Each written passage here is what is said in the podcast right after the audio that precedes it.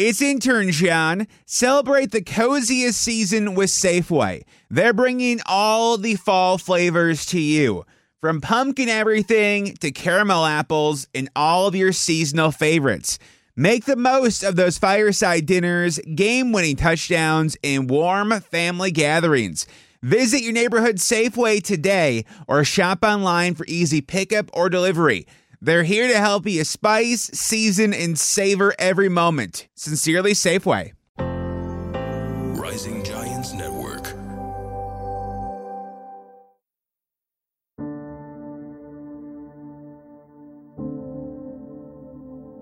في يوم الاثنين على الساعة واحدة ونص تقريبا الظهر في تاريخ 13 أغسطس عام 2018 يوصل اتصال إلى مركز الشرطة من نيكول أكنسون تبلغ إنها حاولت تدق على البيت عدة مرات وتصرخ وتنادي على شانن شانن من برا البيت بأعلى صوت. بس ما في فايدة. البيت الكبير اللي بالعادي كنت تسمع فيه صوت ضحك الأطفال صار اليوم وكأنه بيت أشباح. ما في صوت لصديقتها شانن ولا لبنتينها سيسي وبيلا. وين اختفوا؟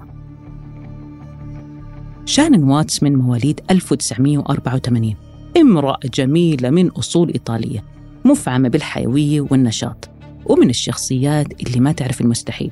وفترة من فترات حياتها تعرضت لظرف صحي خلتها معزولة وحزينة ومكتئب وفي هالفترة دخل على الخط معها رجل حاب يتعرف عليها اسمه كريس واتس. وهذا التعارف بدأ على الفيسبوك. تتطور العلاقة مع الأيام والأشهر حتى قرروا يتزوجوا. والله رزقهم بعد فترة من الزواج ببيلا وسيسي. وانتقلوا ليعيشوا في ولاية كولورادو الأمريكية في منطقة فريدريك اللي كانت من أحسن المناطق واشتروا بيت بأربع غرف نوم والأمور كانت ولا أروع. شانن كانت عشرية جدا يعني ما في شخص في الحي إلا كان يعرف شانن شخص محبوب ويسأل عن الكل. هذا غير أنه شانن كانت كمان نشيطة على مواقع التواصل الاجتماعي. الكل كان ينتظر صورها مع أطفالها الحلوين. اللي كانت تصورهم هم يلعبوا ياكلوا ويطبخوا مع بعض ولما كانت تقرا لهم القصص قبل ما يناموا. الكل كان معاها وجدانيا خطوة بخطوة كأنهم عايشين معها في البيت. فلما قررت تشتغل اختارت شغلة تناسب شخصيتها وتناسب حالتها الاجتماعية واللي تخليها قريبة على طول من أطفالها وجوزها.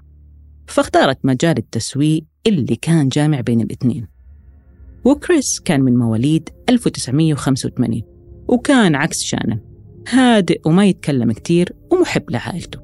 كان يقضي أغلب وقته مع أولاده يتدرب في البيت ويحطهم على ظهره يأكلهم يلعبهم 24 ساعة معهم. وكان يشتغل كريس كميكانيكي في حقول الزيت. يعني الرجل وسيم من جوا ومن برا الرجل المثالي اللي الكل أجمع عليه وهذا اللي كان واضح في مواقع التواصل الاجتماعي. وفي يوم من الأيام شاركت شانن العالم وكريس عبر مواقع التواصل الاجتماعي فرحتها إنها حامل بولد. وكريس طار من الفرحة وصار بده يبكي وما قادر يصدق نفسه.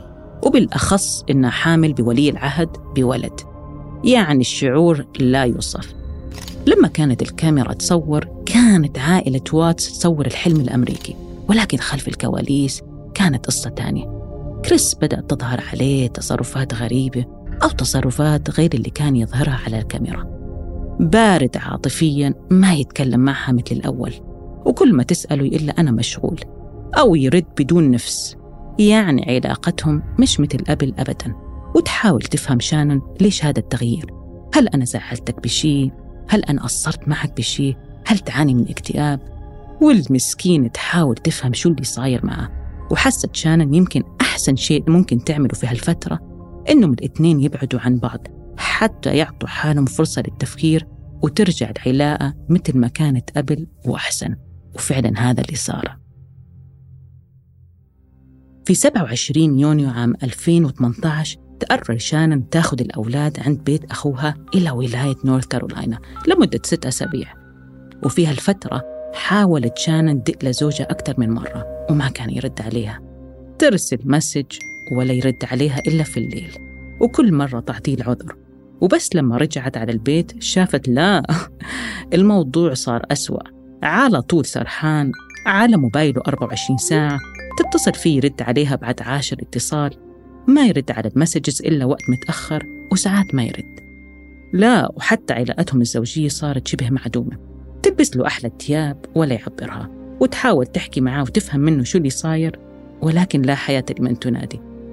وضل على هذا الحال والمعاناة لفترة طويلة لدرجة إنها صارت تشكي التغيير اللي صار مع أصحابها واللي ما كانت تعرف شو سببه. فصار كريس شارد الدين أولاده ما كان معهم معنويا يعني في تغيير كبير بس مش عارفة هي شو سببه. وفي تاريخ 11 أغسطس عام 2018 تضطر شانن وتسافر إلى ولاية أريزونا عشان كان عندها تدريب. وإذ تتفاجأ إنه يوصلها message من البنك إنه ال credit card انصرف عليها مبلغ 60 دولار. وهذا ال 60 دولار انصرف في مطعم ليزي دوغ.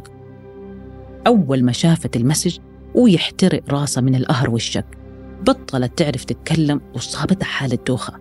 لأنه مستحيل شخص يأكل لحاله بمبلغ 60 دولار. أكيد مع حد.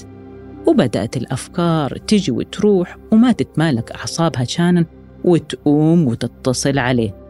كريس في البداية ذكر إنه صرف المبلغ لحاله وكل شوي كان يغير أقواله وهون بدأت تشك شانن إنه في شيء مش طبيعي. وشانن دخلت دوامة من الحزن والشك والمشاعر المختلطة وتشكي لصحباتها عن اللي كان عم بيصير. حتى يجي اليوم المشؤوم يوم 13 أغسطس لما نيكول وصلت شانن على البيت بعد سفر طويل ومتعب على الساعة 45 دقيقة الصبح. وتخبرها ما تنسي موعدنا بكرة مع الدكتور. مع السلامة. ما كانت تعرف نيكول إنه بيكون السلام الأخير. تتصل نيكول على شانن وتبعت لها message وتتصل تاني مرة ما حدا يرد. وتقرر نيكول إنها تروح بنفسها وتاخد ابنها الكبير معها على بيت شانن. وتتفاجأ السيارة ما تحركت من البيت. والشوز اللي كانت تلبسه كل يوم موجودة على الباب. البيت بالعادة قبل ما تدخله تسمع صوت الأطفال ضحك الأطفال من مسافة بعيدة. ولكن هالمرة غير عن كل مرة. البيت كأنه بيت أشباح. لا نفس ولا صوت ولا حركة. وين الناس؟ وتتصل نيكول على كريس. ويعطيها جواب خلاها تستغرب أكثر. شانن مع الأطفال عند الجيران؟ أي جيران ما عنده خبر. وتبلغ نيكول الشرطة. وتوصل الشرطة على الساعة واحدة ونص تقريبا في تاريخ 13 أغسطس الظهر. بعد بلاغ نيكول ويشوف البيت الكبير الجميل على طرف الشارع في منطقة فريدريك. وعلى وصول الشرطة يوصل الزوج ويفتح لهم الكراج. كريس على طول يفتح باب سيارة شانن ويفتش فيها من جوا السيارة وتحتها الشرطة تستغرب من طريقة التفتيش بس قالوا يمكن متوتر. والشرطة لاحظت إنه البيت كان مقفول من الداخل. ويفتح كريس باب البيت ويدخلهم. ولا البيت ما شاء الله تبارك الله جميل ومرتب. وكل شيء في مكانه. يطلعوا على الطابق الأول ولا يلاقوا موبايل شانن. على طول نيكول تخاف والشرطة تلتفت عليها. وتقول نيكول من سابع المستحيلات إنه شانن تنسى موبايلها. مستحيل. وتدخل الشرطة على الغرفة ويلاقوا شنطتها اللي فيها أدويتها وأدوية بنتها سيسي للحساسية. هون قالت نيكول الله يستر في شي صاير مش طبيعي. الشرطة تبدأ تسأل الزوج وين شانن. يبدأ يتكلم ويقول إنه ممكن تكون عن صاحبته. طبعا كريس كان هادئ وعلى طول على موبايله. الشرطة دخلت خزانة شانن ولا كل ثيابها موجود. بس لاحظت الشرطة إنه شراشف التخت مش موجودة غريب. وبالأخص إنه شانن كانت مرتبة جدا. الشرطة بدأت تسأل كريس وين ممكن تكون موجودة. صار يعطي تصريحات إنه ممكن تكون عند أصحابها ويستجوبوا كريس. ليش ممكن شانن أصلا تكون برا البيت؟ شو السبب؟ قال كريس في آخر يوم قبل ما تختفي صارحها إنه خلص لازم ينفصل عنها ويبيع البيت الخبرية خلتها تغضب وتقرر إن تروح من البيت عن صديقتها صديقتها مين؟ ما حد كان يعرف حتى جاء الجار واستفسر شو اللي عم بيصير فدخل الجار البيت وقال خلينا نشوف كاميرات المراقبة اللي كان مركبها الجار ممكن تكشف لنا عن أشياء أو عن الاختفاء وهون كانت المفاجأة. في الكاميرات المراقبة تكتشف مقطع لكريس وهو يعبي الشيء في السيارة. رايح وجاي ورايح وجاي. وأول ما شاف كريس هذا الفيديو على طول حط إيده على راسه بوضعية المستسلم. ومن التوتر كان جسمه يهتز يمين وشمال ويتكلم ويعطي تفاصيل ما كانت مطلوبة منه. مثل يبرر ليش كان رايح وجاي على السيارة. وفجأة يغير الموضوع ويقول للشرطة على فكرة شانن كانت حامل بأسبوعها ال 15 يعني مواضيع متشابكة وغريبة. لأنه كريس مش من عادته يتحدث أو يعطي تفاصيل عن أي شيء. شخص انطوائي. فاستغرب الجار من تصرفاته. وبالأخص إنه كريس ما كان حتى يشوف الفيديو. وعلى طول لما طلع برا بيت الجار الجار قال للشرطة أكيد كريس مخبي شيء لأنه اللي شافه كان مش طبيعي. والشرطة تطلب من كريس إنه يجي على مركز الشرطة عشان يستجوبوا والمحقق يسأله ليش بدك تنفصل عن شانن؟ هل في بنت على الخط؟ هل تخونها؟ على طول ينكر كريس وينفي باستنكار شديد.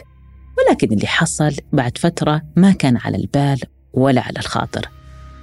يطلع كريس تاني يوم على التلفزيون ويوجه رسالة إلى زوجته وبناته. تعالوا على البيت واللي أخذهم يرجعهم على البيت.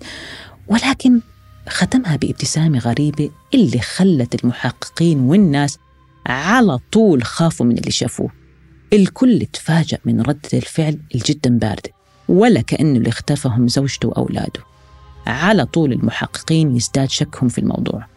ويخضعوه إلى اختبار كشف الكذب وتخيلوا معي النتيجة.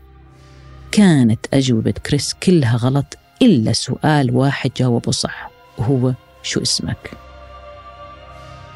الشرطة عرفت إنه لازم تاخذ اعتراف منه وواجهوه إنه أكيد كان يكذب بكل سؤال. وقالت الشرطة إنه بيعرفوا إنه على علاقة ببنت وإنه مكتشفوا الصور اللي كانت محفوظة على موبايله ومخبيها وإنها كلها صور بتبين إنه له علاقة مع هالبنت.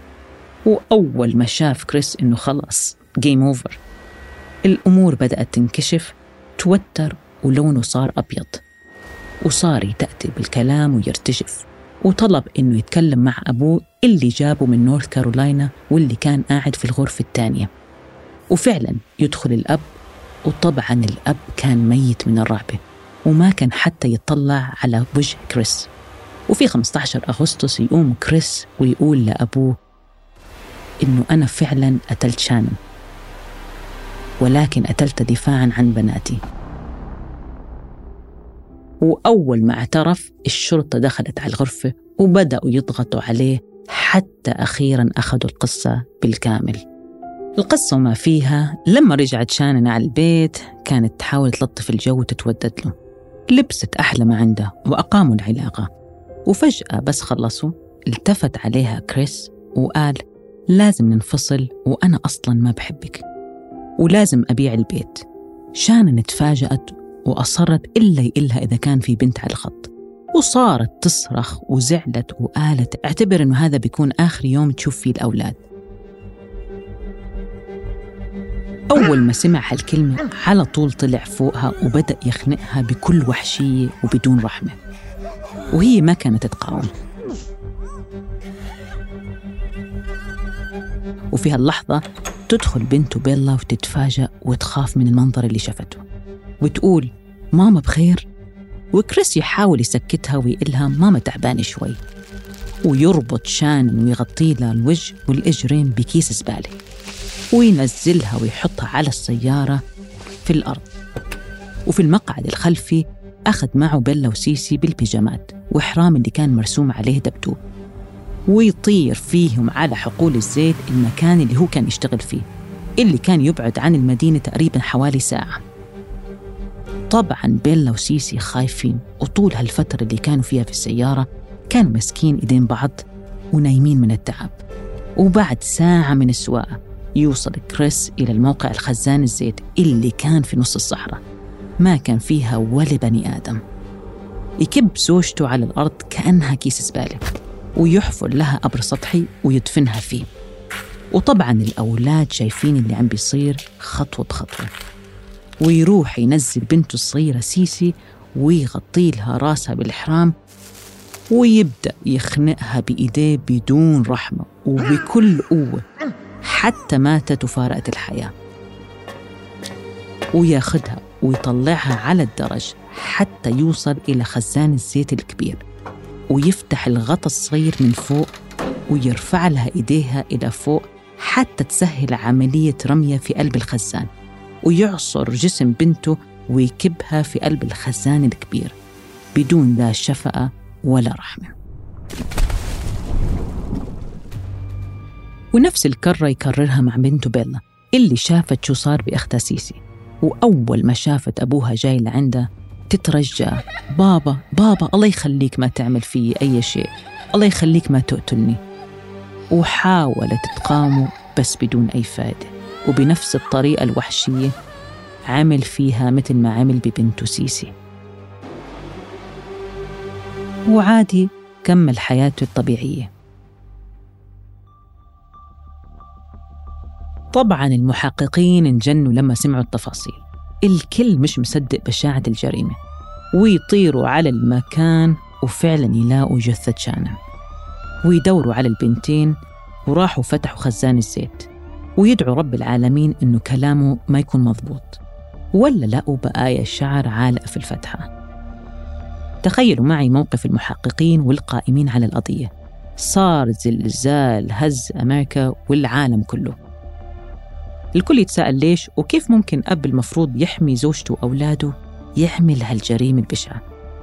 والمحللين أجمعوا أن البنت اللي تعرف عليها اسمها نيكول كاسنجر دخلت على حياته في الوقت اللي تجمعت عليه الهموم والالتزامات المالية والأولاد وغيرها. وتجي كاسنجر اللي كانت أصغر منه بحوالي خمس سنين. جميلة ما عندها لا أولاد ولا التزامات وجاهزة للطلعات والانبساط. يعني بالمختصر عز الطلب. كان بينهم علاقة عاطفية قوية جدا. في كل مرة كان شانن تسافر فيه لشغل أو تغيب عن البيت كان يستغل الوقت ويروح يشوفها إما في بيتها أو بيته. وحادثة المطعم كان وقتها طلب من babysitter ترعى بناته وهو راح يعزم كاسنجر في مطعم على حساب شانن شوفوا القوة. فقرر إنه خلاص لمتى حيكون عايش الحياتين؟ فخطط إنه يتخلص من شانن لأنه كان كل ما يشوفها تذكره بمسؤولياته وهمه وديونه. وقرر الحل الوحيد حتى يكون مع الحب الجديد إنه يتخلص من الهم القديم وهو شانن. وفي تصريح صرحه كريس لكاتبه قال فيها إنه لما حط بناته للنوم حاطط بباله إنه خلص حتكون هاي المرة الأخيرة اللي حيشوف فيها بناته. كأنه بده يخلص منهم بأي طريقة وبأي وسيلة. تم الحكم عليه بالمؤبد بدون احتمالية الخروج المشروط. وقال القاضي إنه كانت من أبشع القضايا اللي شافها في حياته أو اللي ممكن تمر عليه. وبهيك تنتهي قضيتنا لليوم. وفعلا هاي القضية ينطبق عليها المثل لا تحكم على الأشخاص من غلافهم الخارجي. شو رأيكم في القصة؟ وهل برأيكم حبيبته نيكول كيسنجر ممكن يكون لها علاقة في الموضوع؟ خبروني شو رأيكم وبهيك سكرنا ملف القضية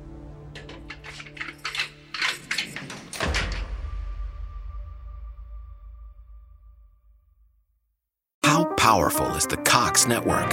So powerful that one day the internet will let your doctor perform miracles from thousands of miles away, Connecting to remote operating room. giving a whole new meaning to the term house call.